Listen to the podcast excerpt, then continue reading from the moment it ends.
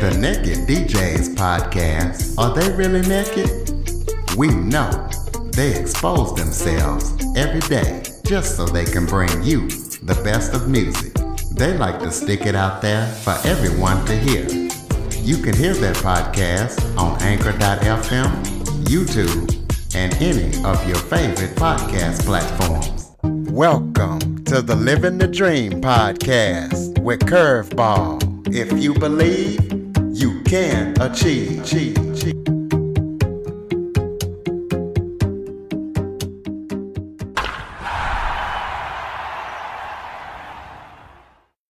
Welcome to the Living the Dream with Curveball podcast, a show where I interview guests that teach, motivate, and inspire.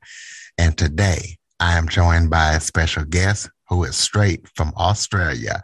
His name is Daniel Sih. He is an award winning author. He is the co founder of the group Space Makers, which is a productivity consulting group for busy leaders. And I know you might think this episode is only about business leaders, but it's not. What Daniel is going to be talking about is how to unplug and think clearly in the digital age. He's written a book on this topic, and I think it's real important, not only for leaders, but for all of us to be able to unplug in this digital age. Because, you know, we got everything on our phones and devices, even down to our watches. And, you know, people are out to eat, they're on their phones. I just think this is an important topic for Daniel to talk about unplugging, as well as his global courses and anything else that he's working on that he wants to talk about. So, Daniel, thank you so much for joining me today. Yeah, thanks for having me on this show, Curtis. Well, I appreciate you. And by the way, Daniel's my son's name too. Oh, well done. You have good taste in names, obviously. Absolutely. So, why don't you uh, start off by kind of telling everybody a little bit about yourself because you have an extensive background. So, tell us a little bit about yourself. Yeah. So, look, I'm from Australia, as Curveball mentioned. Uh, I live in a place called Tasmania, which is right at the very, very bottom, uh, a city called Hobart. So uh, we pretty much couldn't be much further away from each other right now. I know it's nighttime where you are, and it's the morning where I am the day before. I have three children. Uh, one's a teenager, and the others are heading that way. And um, I've been married 20 years uh, as of uh, last week which was good. Uh, I run a productivity consulting firm, as you mentioned, helping people with productivity and training them in how to get their inbox to zero, how to manage online to do lists and set priorities. Uh, and I'm really passionate about helping busy people make space in this kind of whirlwind of life after COVID by rethinking how they understand technology and their relationship with the online world. Uh, by giving people space from always being online so they can think deeply and rest fully and I suppose connect with loved ones uh, without always being on a screen. So that's that's kind of the stuff I do. Kind of explain to everybody how you got started and and how you came up with the name, or you guys came up with the name, the group that you co-founded, Space Makers. Yeah, well, I suppose we. Uh, I was a physiotherapist. I think you call them physical therapists in the states and uh, and I I ended up finding myself in this management role where I was just always busy and running from one thing to the next. And I had young kids, and I was building a house. I was doing lots of volunteer work at my church, and then did a paid role for my church for a while. And uh, all of those things, I just I just felt so busy, and I realized that so much of my time was uh, running from one thing to the next. And I was losing that ability to really be at peace and to make decisions wisely and to, uh, I suppose, live from the inside out rather than just working from the outside in.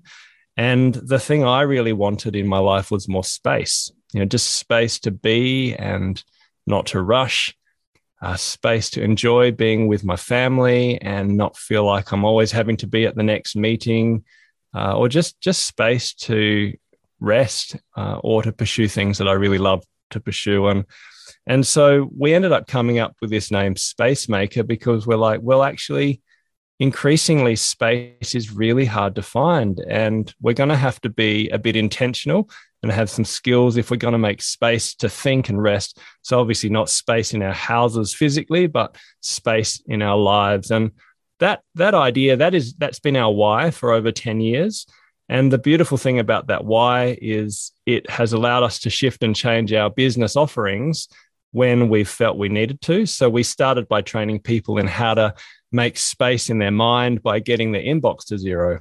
Uh, so that was like an email training course called Email Ninja. But then that morphed into making space in an organization by doing strategic planning and then uh, making space in individuals' lives by coaching them in their strengths uh, and then, you know, it's it's moved into uh, as now I'm an author, you know, helping people make space by unplugging from technology in, in very practical ways, um, and also helping parents unplug, you know, uh, help their kids to to rethink their relationship with technology. I run digital parenting courses, but all of that is about helping busy people make space in whatever way I can by shifting the way they live and work. Why do you think it, it is important for people to examine their relationship with the online world? Yeah, look, I think it's important to realize that we have a relationship, and uh, there's some beautiful things about being online. I mean, you and I are talking now from the other side of the world, which is which is just amazing. And uh, post COVID, you know, I, I couldn't have even survived in terms of my business and and my work if I didn't have access to the internet. So I'm really grateful for the miracles and wonders of what technology can do for us. And my assumption is that most of us are almost always online. So it's not that it's an anti technology message, but what I've recognized in the research and also in my experience personally and coaching is that uh, if we have too much technology, if we are always online, uh, if, if we trade off a whole lot of areas of our life which used to be in person and then we make everything on a screen well then we actually lose something of ourselves we lose something of our humanity. Uh, and and we actually become less healthy from the research we become less happy uh, mentally and we actually become less productive. And that's you know my field is productivity predominantly. And what i've discovered looking at uh, multitasking research looking at research into young people and screens, into social media overuse, and a whole lot of other areas. Um, what I've realized is that you need technology to be productive. Uh, but then there comes a point where you plateau, and the more technology you use, the you, you, you lose those gains. You don't necessarily become more productive. It's like a graph that's like an upside down U, uh, and you reach this productive middle if you're graphing technology against productivity, the more technology you use, there comes a point where you stop being more productive. And then if you continue using it, constantly using it, you know, when you reach for your phone first thing in the morning and last thing at night, if you're scanning your phone on the toilet, if you're, you know, looking at your phone when you're at home and your family are kind of all, you know, needing your attention and and you just can't get your eyes away from this screen, well then you actually slide down the right hand side of that curve and you you you become less productive less happy and less healthy by using screens more.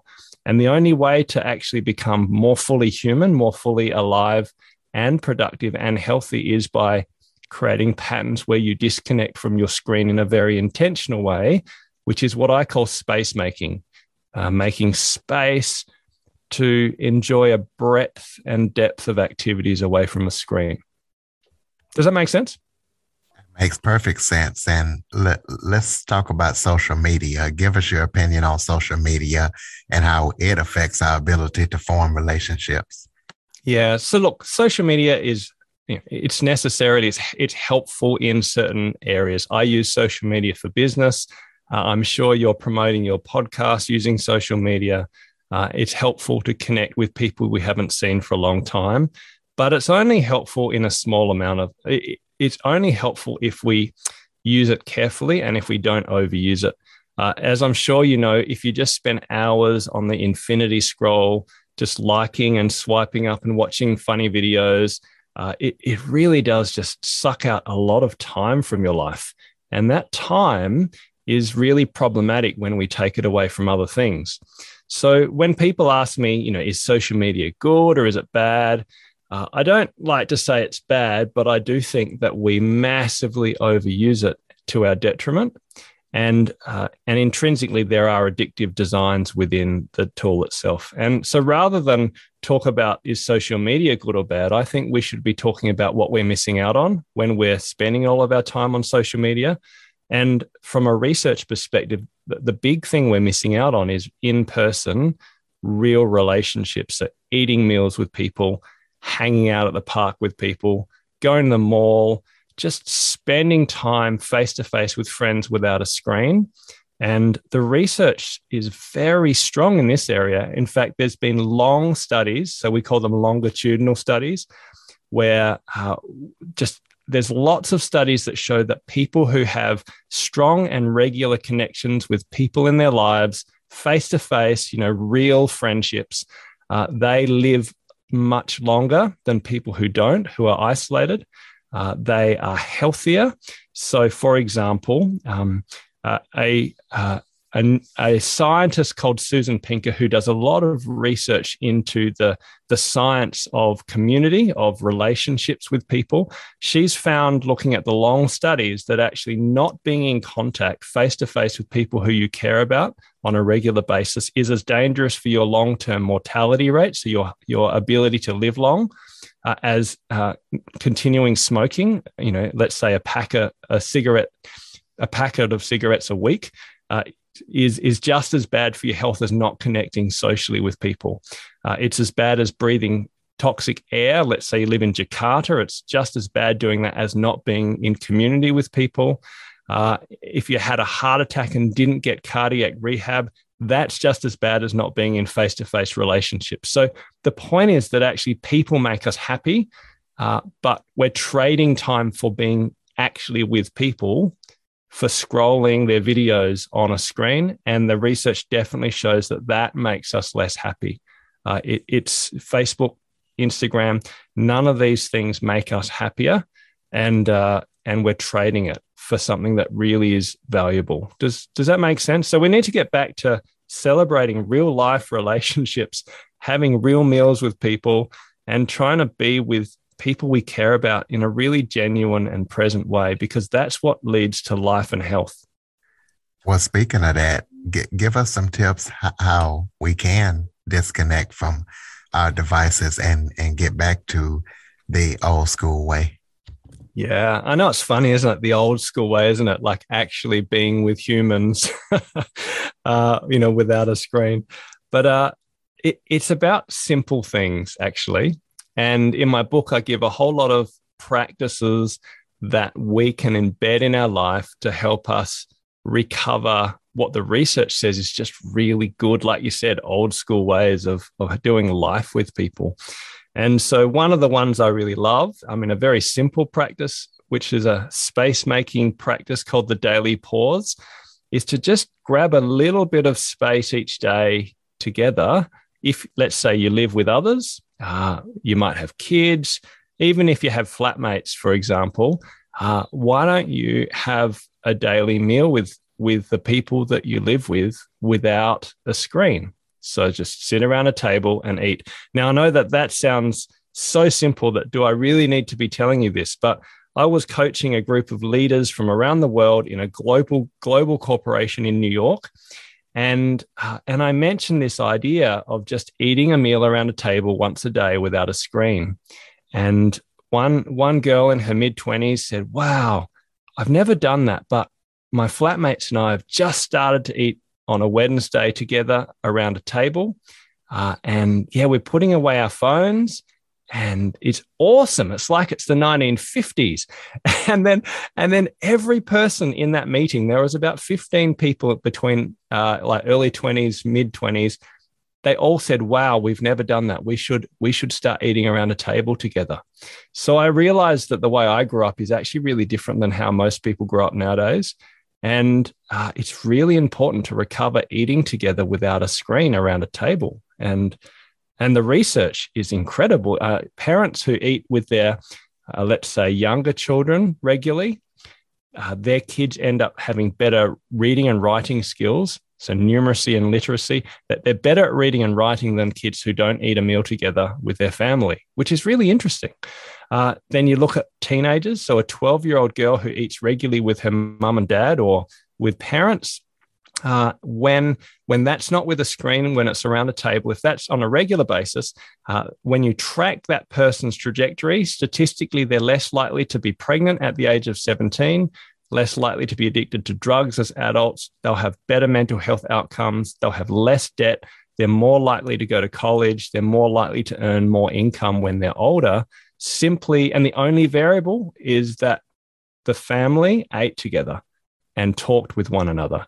And and the beautiful thing is, it doesn't even matter what you eat. You can uh, cook, you know, ridiculously kind of gourmet, I don't know, organic broccolini, or you can get a two dollar pizza out of like from the supermarket and put it in the in the microwave and and the outcomes for the young people's health and happiness is the same so it's not the food it's about being together in community and talking having eye contact listening to each other's day uh, and if that idea is so foreign that you're not sure where to start uh, i have some really specific questions in the book and some ways in which you can uh, start conversations in a really beautiful way without it being awkward or unusual. But the simple things, you know, isn't it, Curtis? It's just the simple things that we forget now that Absolutely we're living in this is. kind of digital age. And before we get into your book and you kind of tell us about your book, talk about, you know, people are getting their kids' cell phones younger and younger. So, in your advice, when do you think a child should get their first smartphone? Yeah, it's a really common question. I'm asked that all the time.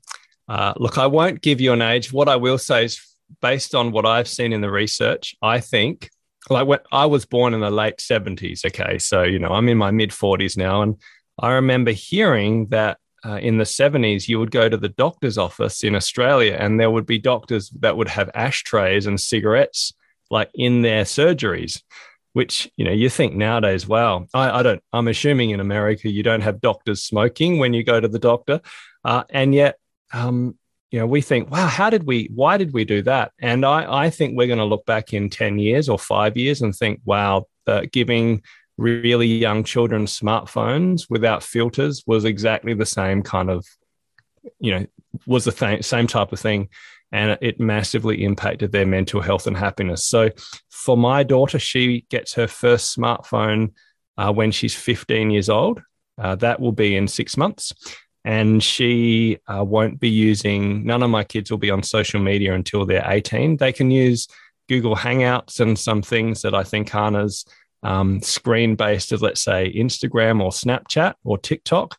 But um, the, look, the research says that 12 to 16 year old girls who regularly use social media end up feeling lonelier, more depressed, more suicidal, and less happy. Uh, Jean Twenge, who did a looked at the longitudinal research in America over four large studies, came to the conclusion that teenagers who spend more time on screen activities uh, are consistently less happy and healthy mentally, and kids who spend less time on screen activities are consistent, consistently happier and healthier. So, you know, the idea of giving my daughter her first phone at 15 years old is like so far behind like the normal curve most most kids are getting phones when they're 8 or 9 or 10 years old in australia uh, and yet uh, why would I give my my daughter something that is statistically likely to make her unhappy, to experience bullying, sleeplessness because of uh, distraction and online bullying, increases their risk of cyber safety risks. Uh, and I suppose the one thing I'd say when parents say to me, well, uh, you know, I ask parents, why do you give your kids phones at a young age? And they always say it's to make them safe. And uh, that just does not add up from the research because our society, even in America, actually is safer than it's ever been. It doesn't feel that way. It feels much less safe. But uh, when you compare violent crime statistics from the 1990s to the mid 2000s, there's less violent crime in America and Australia than there was when I was born. I'm not sure what's happened in the last five years. That might have increased again. But what I'd say is um, that the danger is happening through grooming and through strangers uh, through online pornography and other other online channels which really really impact young people's mental health and happiness so the safety argument i don't i don't think that adds up I think we're giving kids phones because we want to be in control of their lives and we want we want to feel like we can always talk to them. It's not really about making them safe. Uh, I'm not sure if that connects with your experiences. yeah, is there similarities? Yeah, I, I definitely can understand that. I definitely can understand that. So mm. t- tell us. I suppose all I'd say, actually, what I'd say is that I say 15 years old. I'm not judging any parent who's given their kids phones younger. It's really hard. There's so much social pressure. And we give our kids phones for lots of different reasons. Sometimes they do need it to, to catch the bus. Sometimes they do need the phone for, for particular health reasons. Um, but uh, all I would say is, where possible, I would encourage parents to go slower than they're being pressured to go. So uh, the pressure socially and commercially is to go younger and younger and younger. And I would say it's worth holding off and really thinking about why you're giving your child a phone. It's worth giving them a digital contract so that you have good agreements in place when they get one. They should have filters on their phone. Uh, they shouldn't have open access to whatever apps or applications they want to use. So, so, so realize you, the phone it opens up children very, very quickly to the adult world. And uh, you don't want to give them an unfiltered phone, particularly when they're in primary school. That would definitely be my advice. And it, it mirrors the advice of experts around the world. Absolutely. So tell us about your book. You know, tell us the name, tell us what readers can expect when they read it. Yeah, so it's called a uh, Space Maker How to Unplug, Unwind, and Think Clearly in the Digital Age. And it's written for adults. It's not a parenting book specifically, but the principles obviously translate. Uh, and really, the, the premise is that um, most of us are overwhelmed and overloaded by technology, and we're missing out on some of life as a result. And we're missing out on space and the beauty of uh, life that comes when we have more space. And so it's a very practical book, but it's also based on research and coaching experience. And I share a lot of my personal stories in it. Uh, and the book goes from the paradigm of technology. So, so what is what are the mindsets that we need to have have or shift in order to rethink why we get so addicted to phones ourselves?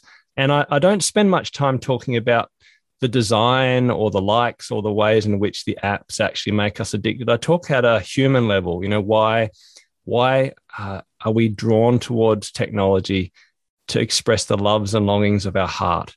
And how does digital power impact us? And how does the stories of our culture of freedom and choice change the way we we want to gravitate towards always being online? And how does it change our brain from a neuroplastic uh, a brain chemistry perspective? So i i spend a bit of the book talking about technology and our relationship to try to help us to shift our worldview and to create an imagination for the world which is bigger and broader and better than constantly being on online like a cyborg uh, and and uh, and then we go to the principles, which are what are the principles by which we can shape our our time to help us be happier, healthier, and also more productive.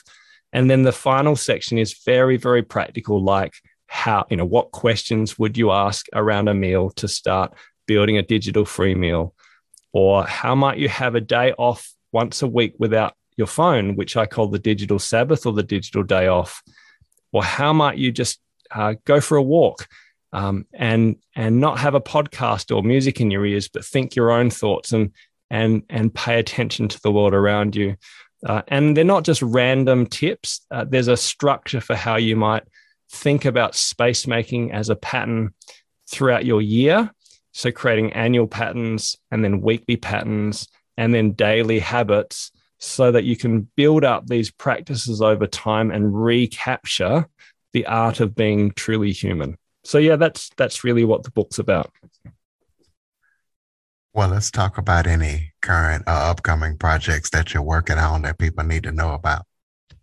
Yeah, well, I mean, look, I'm speaking on the book, and uh, we've just created a training course called Making Space, which is for teams who are feeling tired and shattered and they need to have some space to reflect on their practices and improve their digital wellness. So uh, that course is three hours and we run it online. And I help people talk through these ideas. Uh, I also run a digital parenting course, which I'm starting to, to do more and more of. And I might run that online next year, or sorry, later this year. Uh, and uh, and I still have the basic productivity courses that we've always run. They're three hour courses, which again, I, I, have a trainer in Canada, so we can train anyone in the US and Canada at a time zone that suits you. Uh, three hour courses like Email Ninja, so how to get your inbox to zero and have less stress.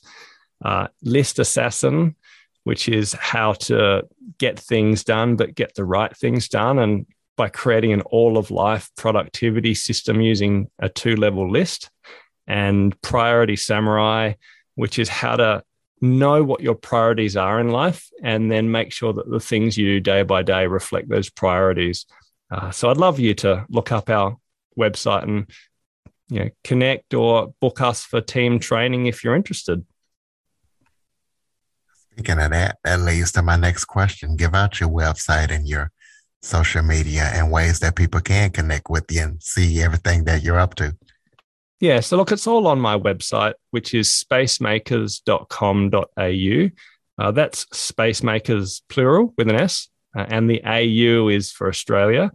Uh, and look, there's uh, free information about how to start a digital Sabbath. So if you go to the book page, you can get free resources, videos, and worksheets to help plan a day off without technology, which is probably one of the hardest practices. Uh, and of course, my email address is also on the website. So if you have a question, you know, reach out and it'd be great to have a conversation. Well, let's close out with this question. If there was a message that you could pass on to people, what would that message be? Close us out with that and any final thoughts that you might have. Yeah, look, I suppose just there's value in making space uh, to think deeply and to rest and to experience life broadly.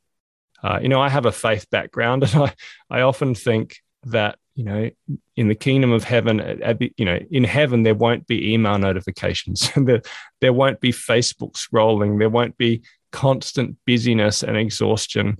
Uh, where we're running to stand still, we, we will have space and we will have time to think, and there'll be rest and peace and the way we work will be quite different. And so, why not try to experience that a bit more in this world? Uh, and yeah, so space is good, and and it's worth actually chasing some space in our yeah in our busy lives by putting it first and allowing the rest to happen around it. That that's probably my message. Be a space maker. Absolutely, ladies and gentlemen, Daniel Sih. from Space Makers. And if you know of people that need to be space makers, Please be sure to follow, rate, review, share this episode to as many people as possible so we can all learn how to unplug. Android listeners, go to the Google Play Store and download the Living the Dream with Curveball podcast app. Daniel, thank you so much for joining me tonight and gracing us with your expertise. Yeah, thanks so much. It's so good to meet you and keep doing what you're doing. It's a beautiful podcast. For more information on the Living the Dream podcast, visit www.djcurveball.com. Until next time, stay focused on living the dream.